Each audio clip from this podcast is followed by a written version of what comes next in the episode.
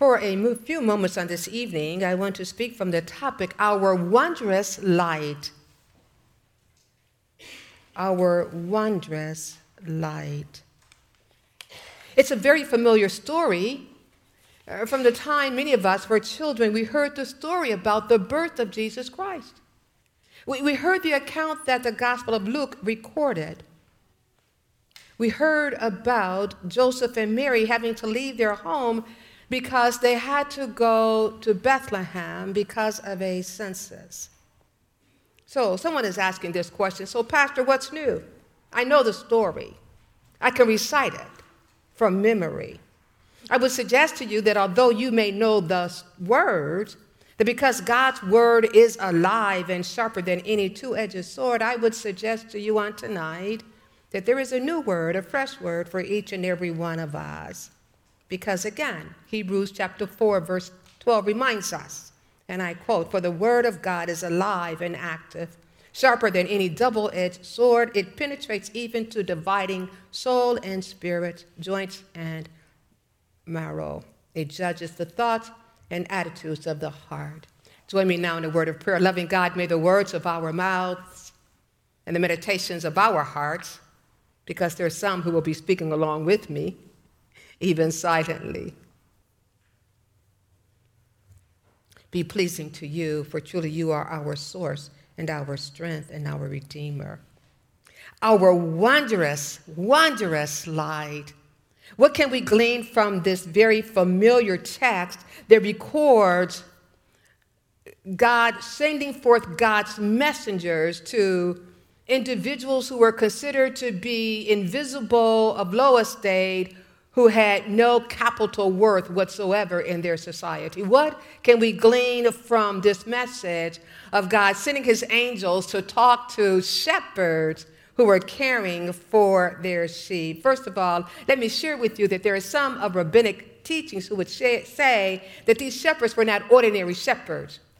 That these shepherds were Levitical shepherds who were responsible for raising lambs that would be used for the sacrifices that would take place in the temples.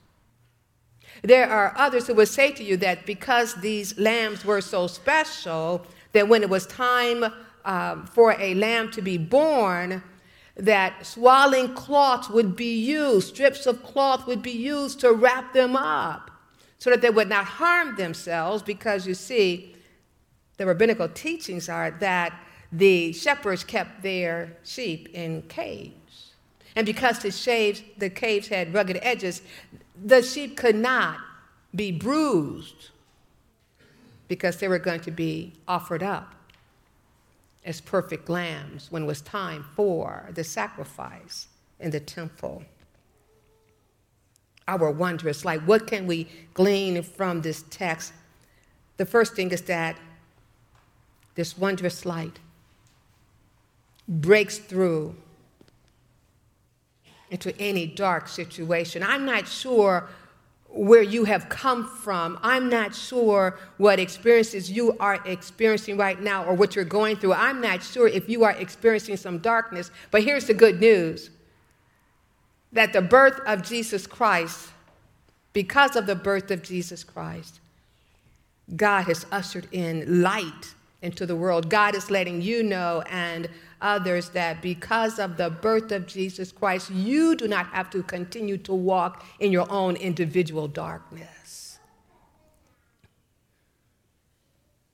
We can glean from this text that the light of Jesus Christ is for any and every person, especially those who believe that they are invisible, especially to those who believe that they are not of much worth, especially to those who believe they've messed up once again, that there's no hope for them. The good news is that the light of Jesus Christ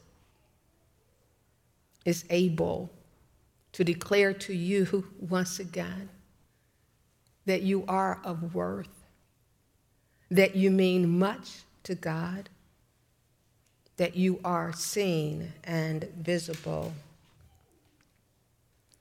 What we can glean from this text is, if you recall, after the shepherds heard the good news from the angel, they went to Bethlehem and they saw this baby. Now, um, our translation says that the baby was wrapped in cloths. Depending on the translation that you may use, you will find that other translations will say the baby was wrapped in swaddling cloths. And, and let me just say this to you. If, if I were a shepherd, and if I were told to go and find the baby who was born on this night, I would be looking for a special baby. And that baby would have to be wrapped in swaddling cloth. So, can you just imagine the shepherds checking out houses and their babies, but, they're not all wrapped in swaddling cloths. And, and, and so they kept looking until they could find the one who was wrapped in swaddling cloths, special cloths, assigned to them. That here was the Lamb of God who had come for the salvation of God's people. What can we glean from this text tonight? That the light that we're celebrating tonight, this light, this, this coming of Jesus Christ, the Son of God, has been given to the church of Jesus Christ. And just as those disciples, after witnessing this baby wrapped in swaddling cloths, after praising God because of what their eyes had seen, their ears had heard, and what their hearts had felt, if we were to continue to read this particular chapter, verses 16 and 20, 16 through 20, you will know that they went out and they told others what they had witnessed. This light has been given to the church, Jesus Christ, and we're called not to keep this light to ourselves. No, we're called to go out and to share with people who are looking in all of the wrong places for hope and for peace and for joy and for love. We're called to go out and share with them the good news of the light that God has brought into the world, Jesus Christ, who is the light of the world.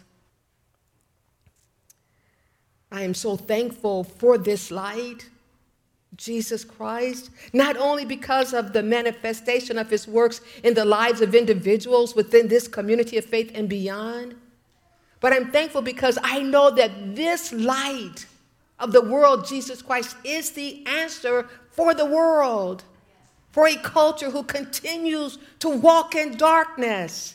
I'm thankful that God loves God's world so much that he sent his light, Jesus Christ, to let this world know that they do not need to continue to walk in darkness because Jesus, the light of the world, has come. And the good news, the good news is that the church of Jesus Christ, the body of Jesus Christ, we have the privilege, just like those first shepherds, to go and to tell men, women, boys, and girls the light has come. The King of Kings, the Lord of Lords, has come for you and you and you and you and you.